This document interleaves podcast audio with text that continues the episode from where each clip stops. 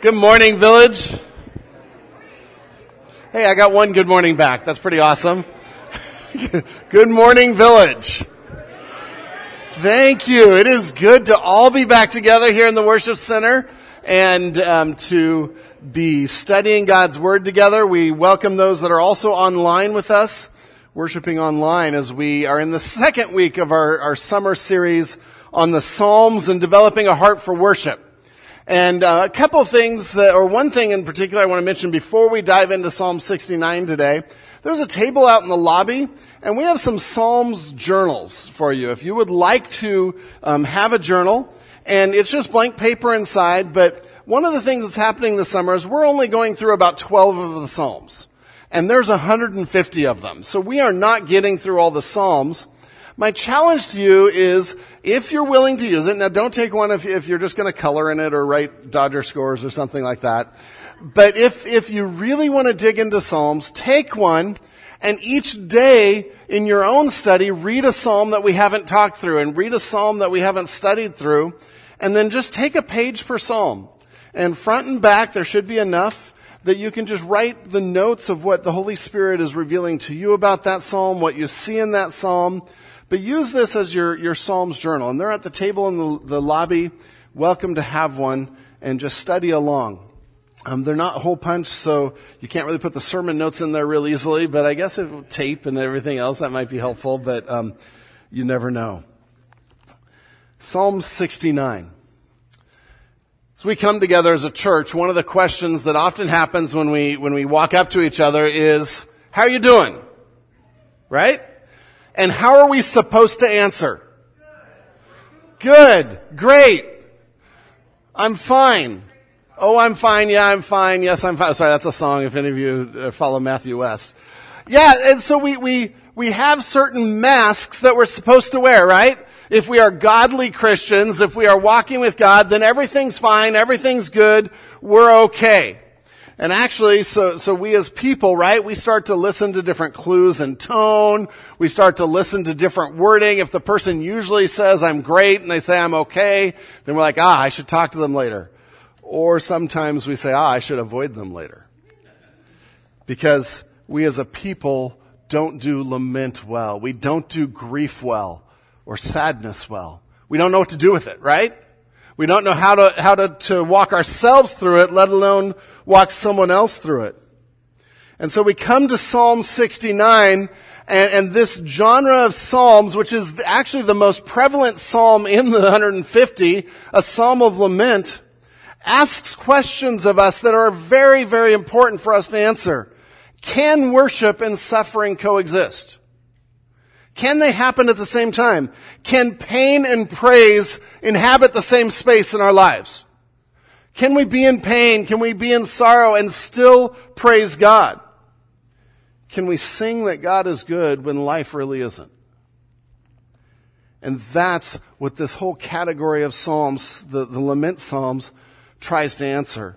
And I believe it's the most prevalent in the Psalms because it's the most real of all the Psalms of what we deal with in everyday life. Now, some of you here, I know everything is great today and legitimately so, and you're counting God's blessings.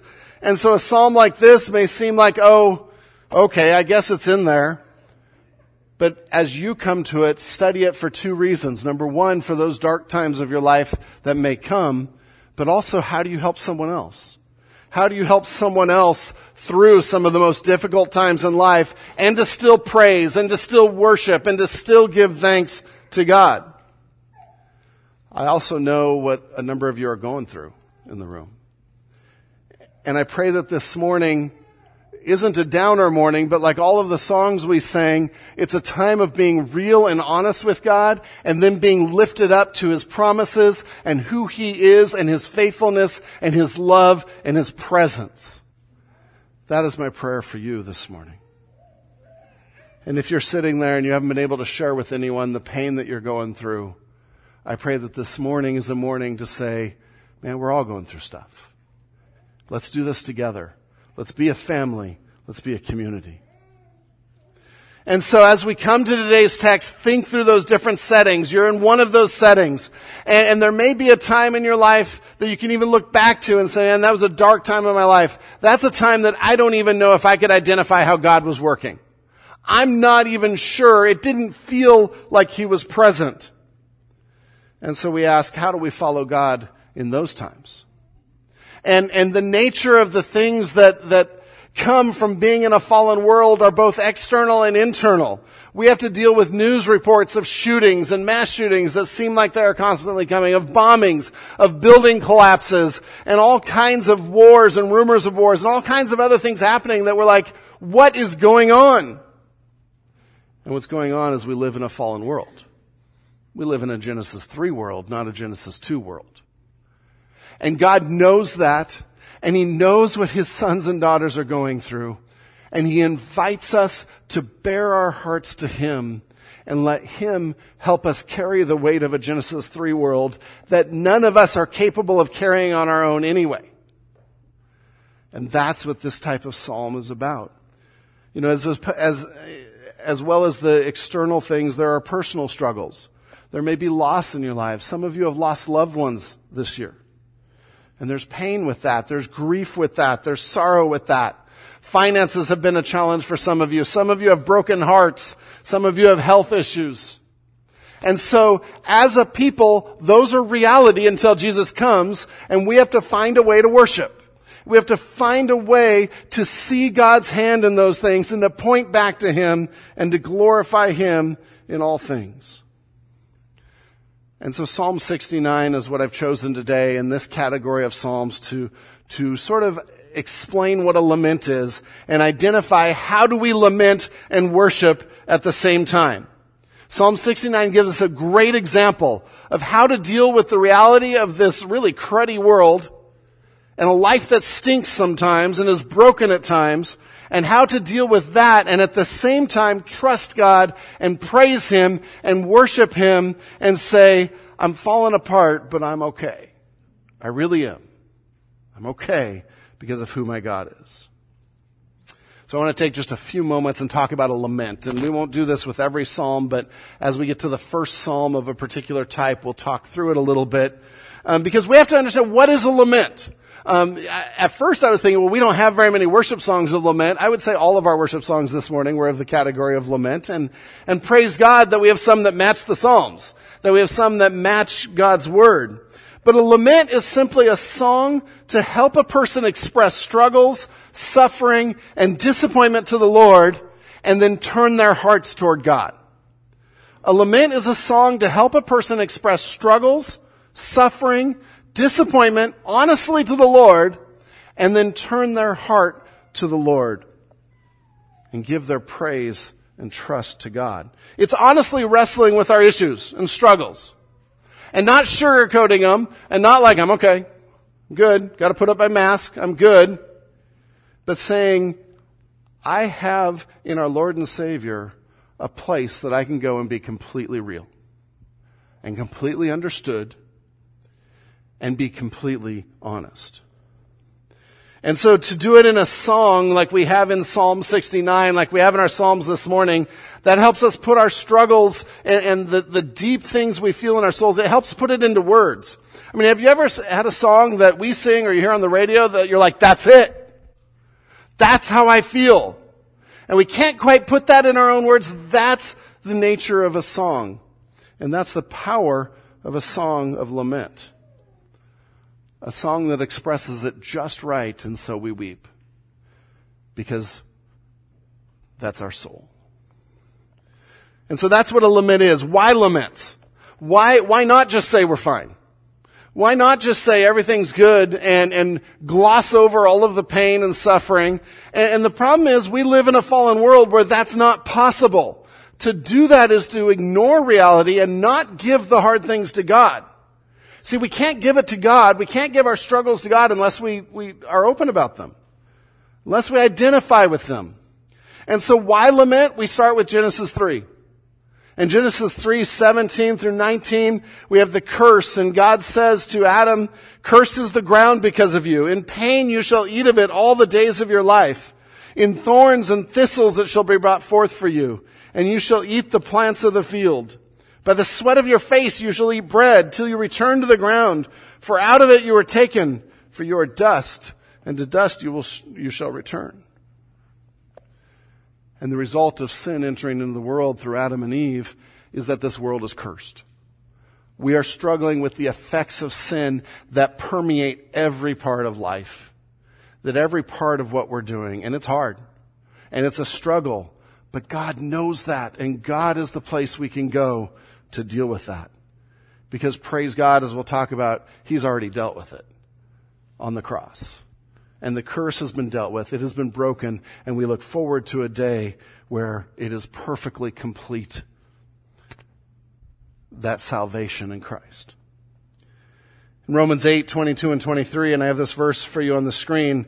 This is New Testament, sort of again dealing with this fallen world. And the Holy Spirit through Paul writes, For we know that the whole creation has been groaning together in the pains of childbirth until now.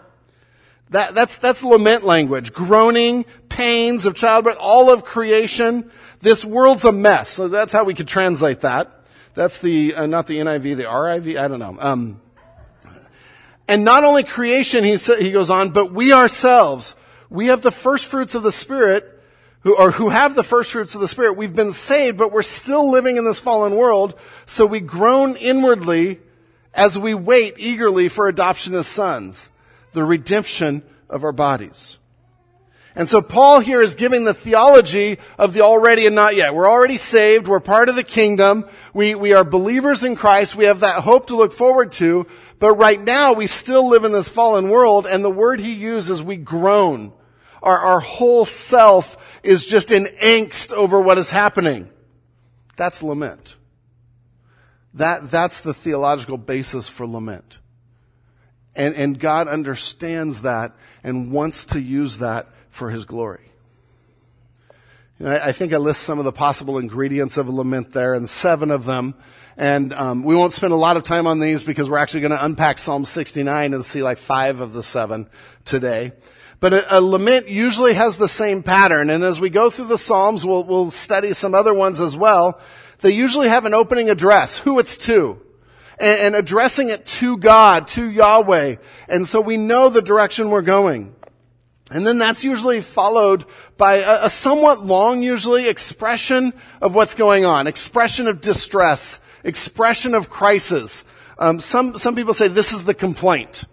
And, and in a, in a legal setting, yeah, it's a complaint. I, I hesitate to use that word because we use that for all kinds of grumbling. And a lament isn't grumbling. A, a, lament is honestly sharing where we are with God with the effort to, and the decision to move beyond that. It's very different from grumbling. And so I'd rather say an expression of distress or crisis. Usually it includes uh, a number of different directions or a combination or one. Sometimes it's about one's enemies and what one's enemies are doing. Sometimes in the Psalms, the, the distress, the crisis is directed to God. And the lament is to God and the blame is placed on God. And those are the ones we recoil on, like, man, lightning's gonna strike there. But the Holy Spirit put it in the Bible. Because sometimes we don't understand God. More times than not. And that's okay to express to Him. It's right to express to Him in the right spirit, in the right attitude. So laments sometimes are about one's enemies, sometimes against God, sometimes against oneself. Look what I've done. Look at the sinner I am. I am. And, and so this section of the lament, the psalmist pours out just his complaint honestly and forcefully, identifying what the trouble is and why he's asking God and begging God for help. I mentioned this last week, but sometimes in this expression of distress is the imprecatory section, and the imprecatory just means curses, calling down curses on people. And, and again, we're not entirely comfortable with that. I don't recommend it in the gym afterwards. But this is giving that to God and seeking God's justice. And we're going to see that today in Psalm 69. Third ingredient that is sometimes in a lament is a confession of sin. And actually, I believe one of the purposes of lament is to then expose the sin in our lives and to give that to God and our part in this fallen world. Because we can't look at how a fallen world has stained us and affected us without looking at our part in it. And God wants to heal that, and God wants to address that and forgive that. Then in a lament, there's usually a plea for help.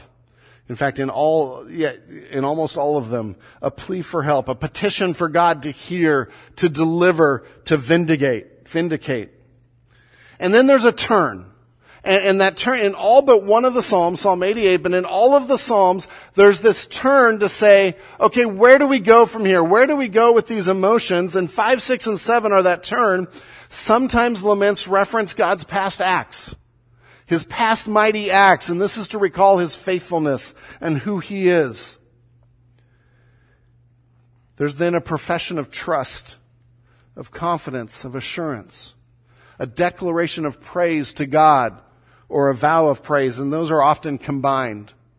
And this is saying, and we, we sang this, I was listening to some of our songs this morning, we sang this in over half of our songs, where we say, this is hard, life is hard, but I will choose to worship. I will choose to give thanks. I will do this. And those are statements of a profession of trust. Those are statements of a declaration of praise. So that's the anatomy of a lament. That, that gets sort of the, the foundation for us to, to understand Psalm 69. And so turn with me to Psalm 69 in your Bibles. And it's a little bit longer psalm and We'll read through it, and, and, in this case, the psalm really speaks for itself in many ways. But Psalm 69, if you don't have a Bible, there's a black one like this under a chair around you. We invite you to take one. Um, and if you don't have one at home, take that home and have God's Word.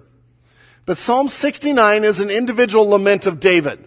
And, and so this is David sharing what's going on, and, and we don't know exactly where in his life it is. He's a little um, general in his description of what's going on. But this is one of the most quoted Psalms in the New Testament, third most quoted actually. And, and, so this is an important Psalm for lament, but also for understanding some things that references the Messiah and the answer to the problems. Just sort of fun, the, the title there, it says, to the choir master, according to lilies of David. Or some of your translations say, to the tune of lilies of David. Now we don't have that tune anymore, but it was probably a familiar tune to them. And so these, these are just sort of fun notes that I love about music. Um, Psalm 45 has that same heading. And so these two Psalms were sung to the same tune. And, and they would have these notes. Hey, sing this song to this tune. And some of your hymnals actually have a meter chart in the back that you can do the same thing. That you can sing different songs to different tunes. And, and that is a way of actually helping you focus, refocus on the words. And that's a little bit of what's happening here while we don't know the circumstances of David, through the psalm, we know some of the things he was dealing with. And David is writing this while he's dealing with slander, while he's dealing with hatred de- directed to him, while he's dealing with betrayal, with physical threats, loss of family and friends who have abandoned him, with being misunderstood, including spiritually misunderstood, with injustice toward him, and then on top of it all, affliction or sickness and pain. So that's a little bit of what life was like for David as he writes this psalm. And we think, okay, if all that's going on, there's no way I can worship. I, I don't even know how he can. But that's the beauty of this psalm. See, the, the, the, the summary of this morning is that David uses this lament song to pour out his heart to God, to plea for help, and to choose to declare his praise and trust in God even in the middle of the pain. And that's the summary of what we'll see this morning. And so the question this answers is how do we lament and worship at the same time?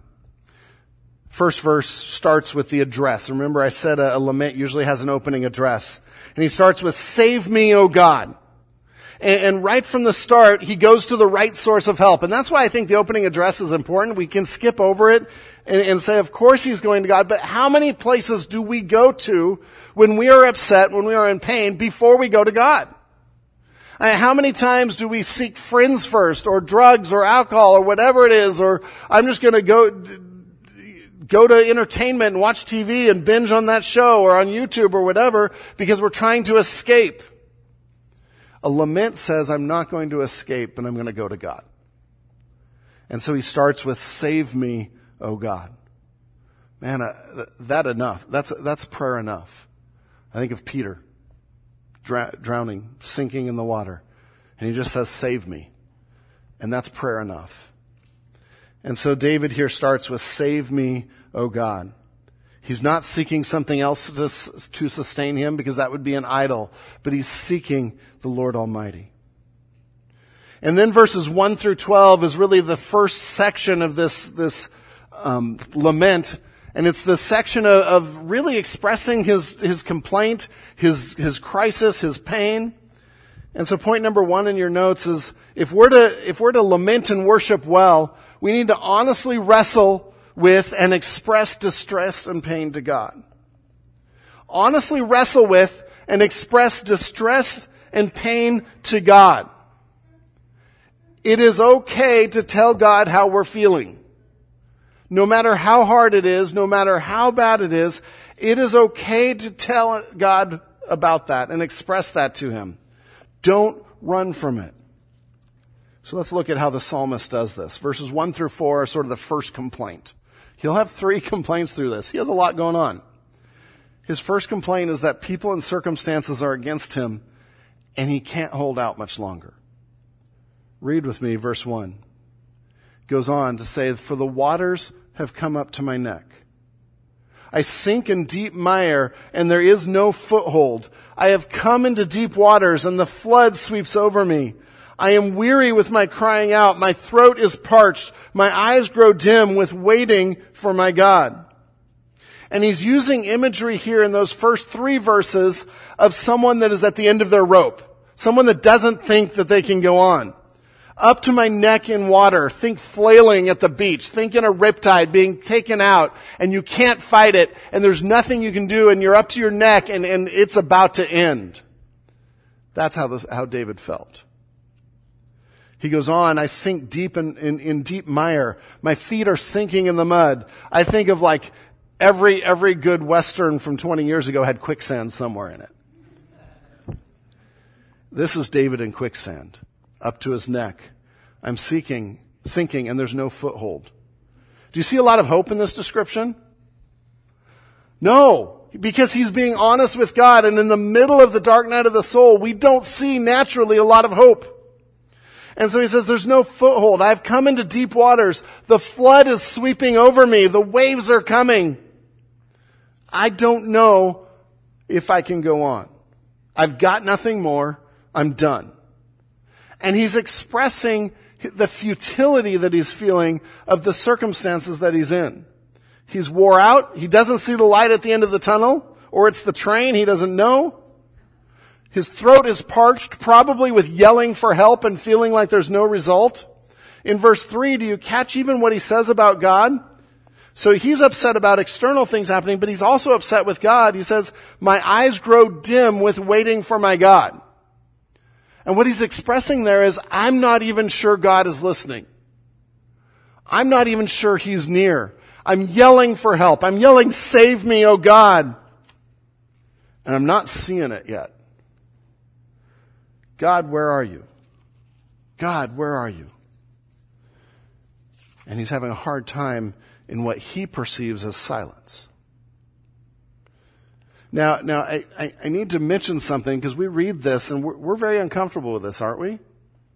Like, how do we say this? How do we live there? And the point of lament is we don't live there.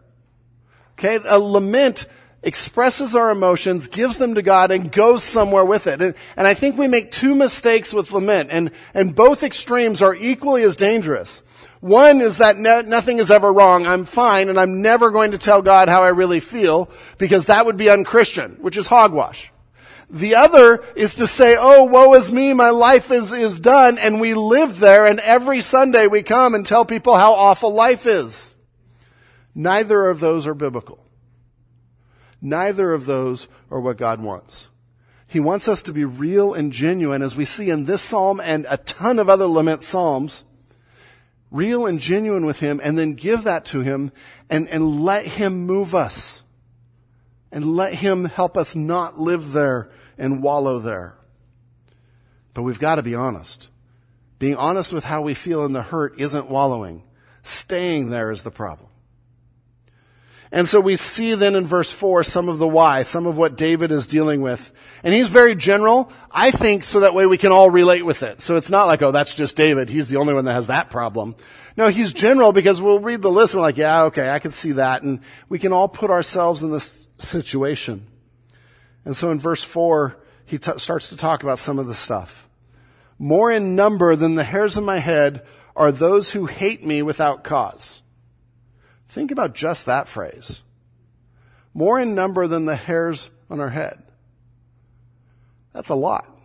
And this is how he's feeling to say that many people hate me. They are against me. They have turned on me and without cause. I haven't done anything to them. This is unjust. This isn't right. And then he goes on, mighty are those who would destroy me. They're out to do me physical harm. Those who attack me with lies. How many of you like being lied about? It's fun, huh? That's what David was dealing with. What I did not steal, must I now restore? And that's one of those confusing phrases, but he's basically saying, okay, I'm being accused of all this stuff. I didn't do it. And we don't know what he's being accused of stealing, but now he's having to make restitution for things he didn't even do. He's like, this is wrong. This isn't just. And this is just scratching the surface of his complaint, of his lament of what's going on.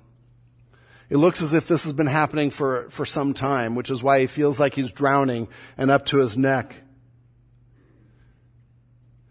And we can relate with this. The injustice, the hatred, the betrayal, the broken relationships.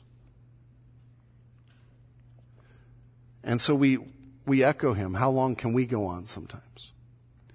In verse 5, he sort of switches gears here for a moment, and he includes a verse just of, of confession. Of confession of sin. We mentioned that as one of the ingredients of a lament. And David, as he's lamenting this, he says, Oh God, you know my folly. The wrong things I have done are not hidden from you.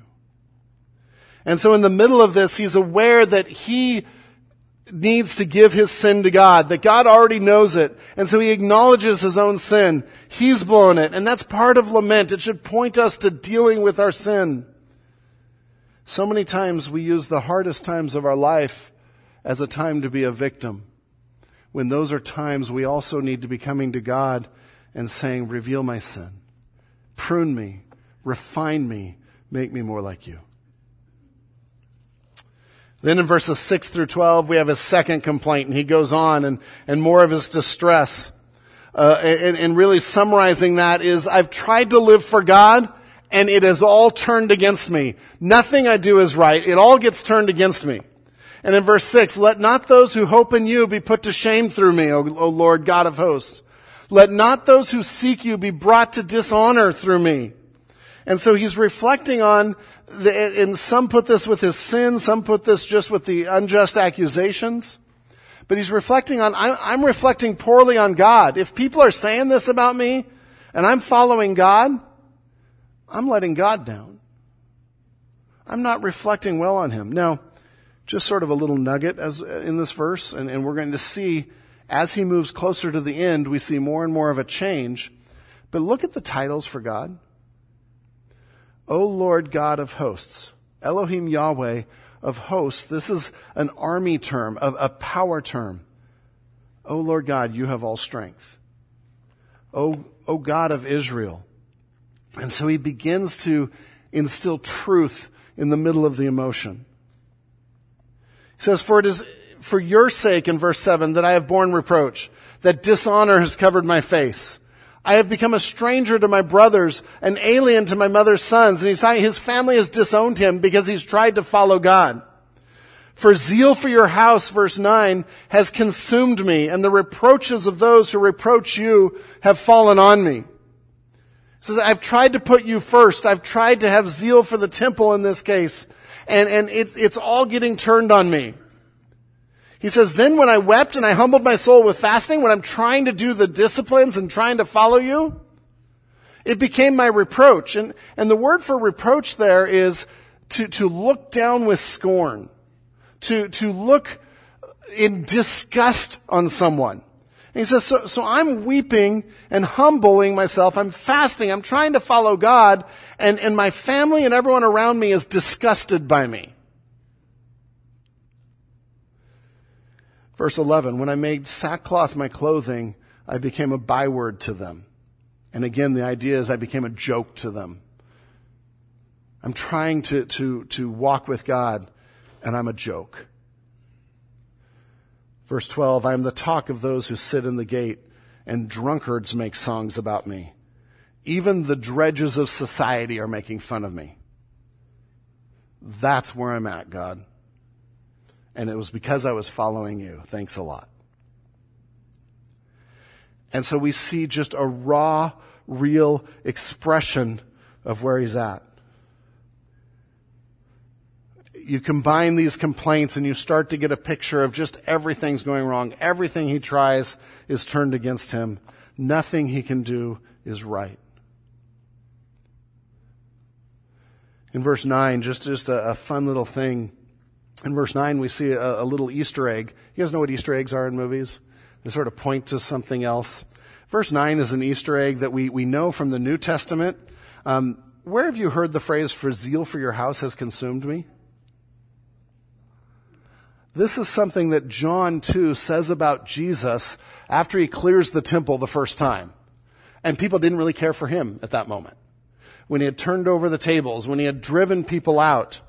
And so, this is a psalm that has a lot of Easter eggs about the Messiah. It's about David. It's about what David was going through, but David was a foreshadowing of the Messiah.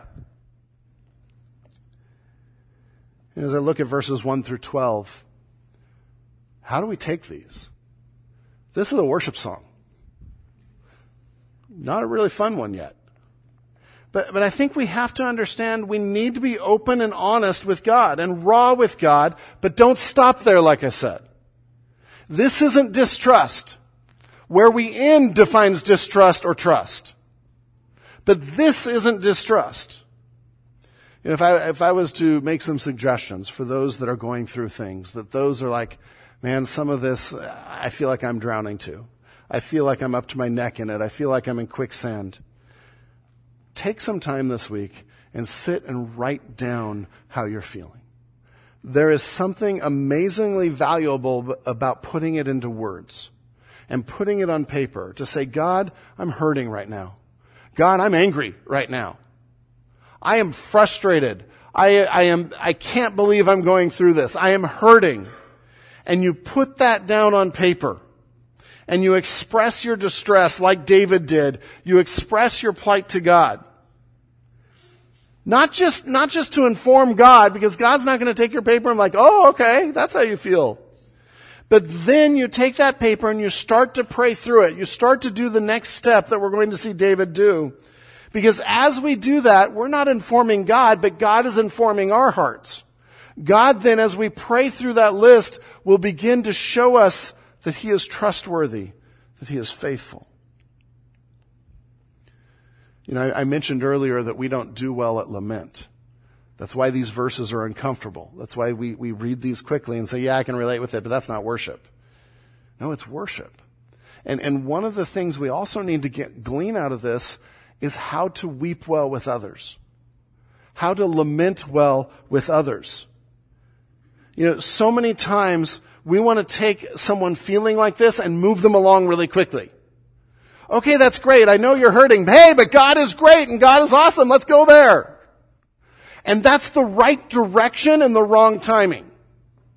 Because sometimes we just need to sit and cry. And sit and weep. And say, brother, sister, I know you're hurting. Don't rush past this step too quickly. Because if you rush past the lament step, you will rush past God's faithfulness and His love and His care. Be with people. Be with each other. This is why the New Testament says, weep with those who weep.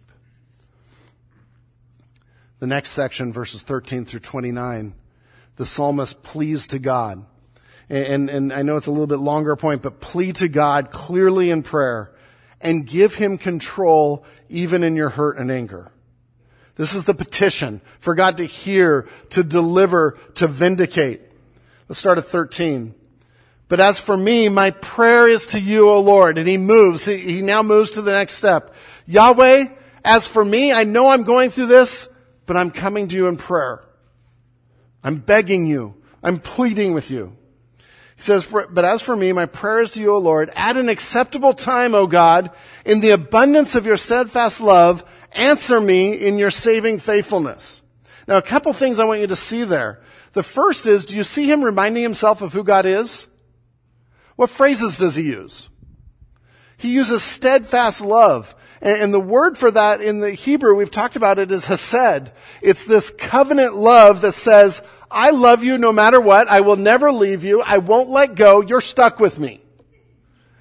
And that's what God says to us. I'm with you. I'm never leaving you. I love you even in the darkest times. And David's reminding himself of that. He reminds himself of God's faithfulness, that God doesn't let him down, that God always works even when we don't see it. And so he's reminding himself of who God is. We need to use our heads and the truth in our heads to inform our hearts. We don't deny what our heart is feeling, but we take truth in theology and we inform it. Remember what I said about Psalms? They don't just, they don't just express emotions, but they mold emotions. This is where we start to mold emotions to truth. Now, there, there's another phrase in there that I skipped over, which is just an annoying phrase in there. And, and if you have whiteout, you can, um, no, don't, don't. But as for me, my prayer is to you, O Lord, at an acceptable time, O God, in the abundance of your steadfast love. At an acceptable time, answer me. And the idea here is when it's your time, God, and not when it's mine. Do you see why that can be annoying? I want God to work on my time. I want God to work now, actually. That would be good. And the psalmist is here, he's already expressing truth, to say, in God's time. At an acceptable time, O God, in the abundance of your steadfast love. And then he gets into the request. Deliver me from sinking in the mire. And he's using some of the same language. Deliver me from sinking in the mire. And he's honest about what he's asking. Lord God, this hurts. It's painful. Please stop it. Please take care of it. Let me be delivered from my enemies and from the deep waters. Let not the flood sweep over me, or the deep swallow me up, or the pit close its mouth over me. Answer me, O Lord, for your steadfast love is good. According to your abundant mercy, turn to me. And he's reminding himself of truth. 17 deals with God's presence. Hide not your face from your servant, for I am in distress. Make haste to answer me. Draw near to my soul. Redeem me ransom me because of my enemies. And his request is for God to save him, for God to, to deal with the circumstances, deliver from the circumstances, but he also prays for God to draw near. Don't just pray for deliverance, pray for God's presence. Because sometimes the times that you feel God's presence in the middle of the darkest times are the very precious times that will carry you, carry you in future years. And so he says, Hide not your face from me. I am in distress. This is how I'm feeling. But draw near to me. Redeem me. So he asks for deliverance and presence. 19 through 21 is another distress section. And, and he goes, so this is more of point number one, but it just weaves its way through. He says, You know my reproach, my shame, my dishonor. My foes are all known to you. Reproaches have broken my heart. I am in despair. I looked for pity, but there was none, and for comforters, but I found none. They gave me poison for food, and for my thirst, they gave me sour wine to drink. And so he uses words of deep hurt, like reproach and shame and dishonor and brokenness and despair. And he feels like everyone is out to get him. Again, though, God understands. In fact, look at verse 21. The word for poison there is the word gall in Greek. And you're like, okay, that's nice. Do you remember what Jesus was given on the cross? He was given gall and vinegar. And, that's what this verse foreshadows again. Jesus understands. He goes through it. Gall and sour wine. So they did this to David, and he's expressing it, but this was actually done to the Messiah. You know, just a side note, as we see David bear his distress to God and then move to God in prayer, but the distress comes back, this is the way pain works. And it comes in cycles. And, and, there's weeping and asking and trust. And then there's more weeping and anger, but then trust and praise. And, and, and we go through cycles and as it comes in waves. And that is okay. You're not going to lament once and have no more problems in life. In fact, for the deepest pains, you're not going to lament once and completely give that to God because we, in our sinfulness, are broken. And so we lament and we give to God. And then we confess that we take it back and we lament and we give to God. And that's what, that's what this section says to me. Even in the middle of prayer, he comes back to the pain verses 22 through 28, and we need to move, move on. But 22 through 28 is the curses portion, the imprecatory portion of the cry. And this is hard because we don't sing songs like this. Let their own table be before them as a snare. Um, when they're at peace, let it be a trap. Um, this is hard words. Let their eyes be darkened so they cannot see. Make their loins tremble continually. Make sure they have no more strength. Pour out their indignation upon them. Let your burning anger overtake them. Help them to be homeless. May their camp be a desolation. Let no one dwell in their tents. For they persecute him, you whom you have struck down, and they recount the pain of those whom you have wounded. And there, there's more there of this section. But again, this is poetry, and the psalmist is saying, this is, this is what's on my heart. But really what this is, as he's doing it in a prayer, this is crying out for help and justice in very stark language. But it's crying out and saying, okay, God, this, I want you to, to judge them. I want you to deal with the injustice. I want your righteousness to come. But it's in a prayer, and we're going to see from the next section where the result is giving it to God. See, calling down curses on someone is not what God wants us to do. In fact, Jesus did just the opposite and said, love your enemies. And on the cross, instead of calling down God's curses, he said, Father, forgive them for they know not what they do. But the purpose of this in the Psalms is to say, I, I am begging for God's justice, but I trust that God will do the job. And so really I see this section as a letting go to God and turning it over to God and saying, God, this is yours. I want to jump through 30 to 36 before we enter a time of reflection and communion. Because the third point, where lament needs to go, where God wants to take us, is that we end by choosing to praise and trust in God. Choosing to praise and trust in God. No matter how hard it is, no matter how we feel, this is a vow of praise, a vow of trust a declaration. And listen to this in verse 30. I will praise the name of God with a song.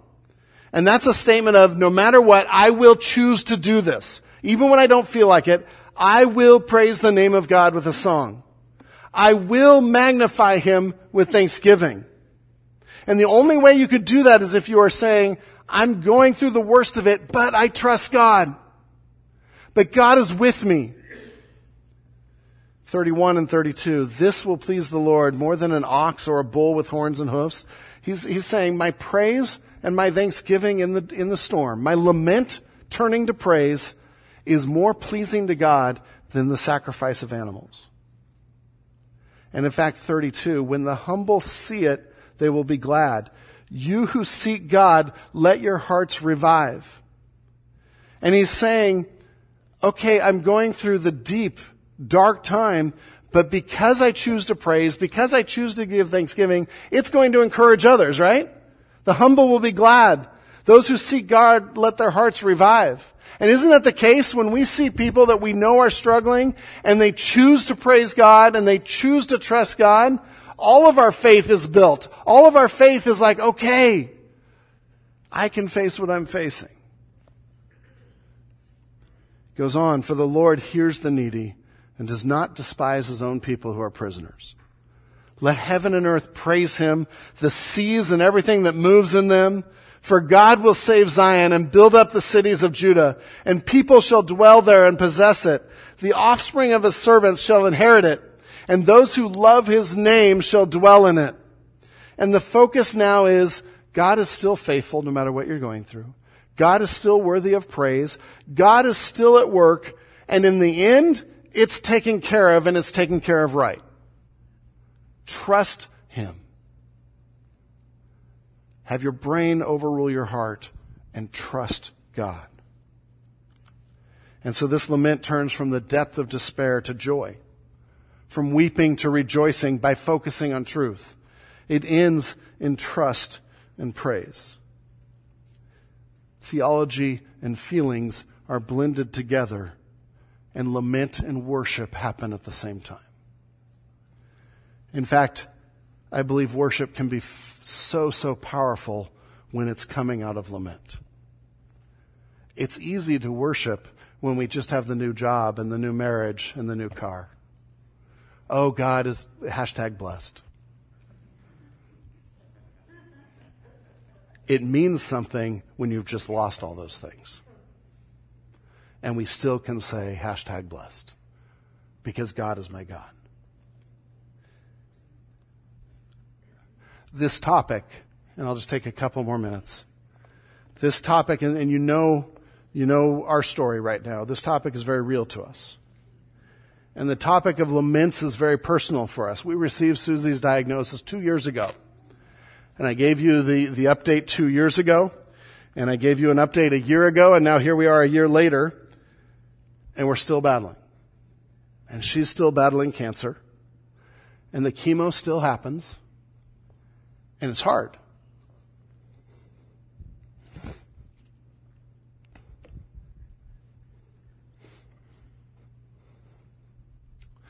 Many of you have asked, how are you doing it?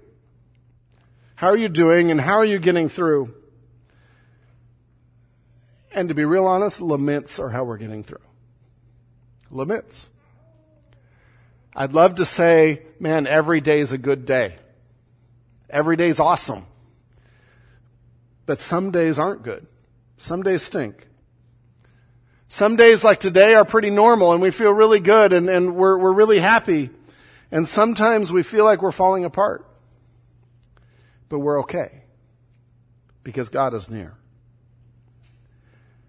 And so I ask as we have gone through this together as a church and as you have been such a support, lament with us. It's okay to have bad days. It's okay to have hard days. It's a fallen world. Cancer's no joke. But we practice laments and we express our hurt and pain to Jesus. Sometimes in tears. Sometimes, quite frankly, in yelling why. And maybe you don't want to hear that your pastor struggles with that.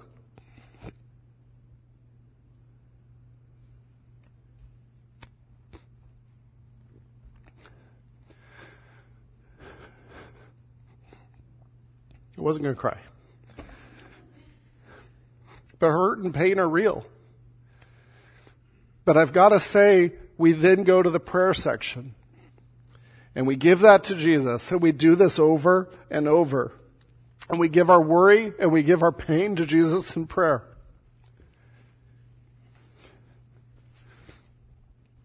In village, He is enough. He is enough. And He sustains, and we're doing really well. Even in the pain and even in the struggle because we're going to choose to praise and we're going to choose to trust. And we cry out, I will praise the name of God with a song.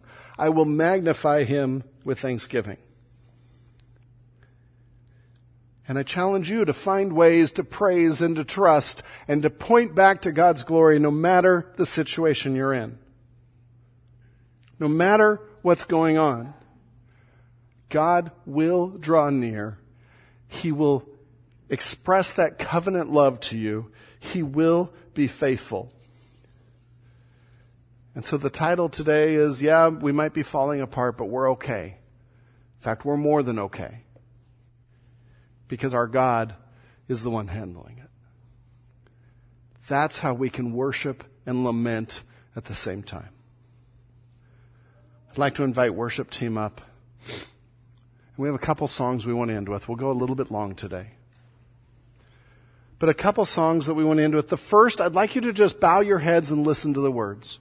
Some of you are going through things and you've refused to lament and you've refused to acknowledge where you're at and that keeps you from feeling God's love and His guidance through it. And so some of you just listen to the words and do some business with God. Some of you are in the middle of it and let the songs encourage you. But we will give praise even when we weep with one another. So I'd like them to, to sing the first song we'll just listen to, pray through, and then we'll celebrate communion together and worship together and give thanks. Lord God, we praise you. We praise you no matter what our circumstances in, the good, the bad, the ugly, because you are still God. You're still in control. Your timing is still perfect and you will still be praised. You will still be glorified.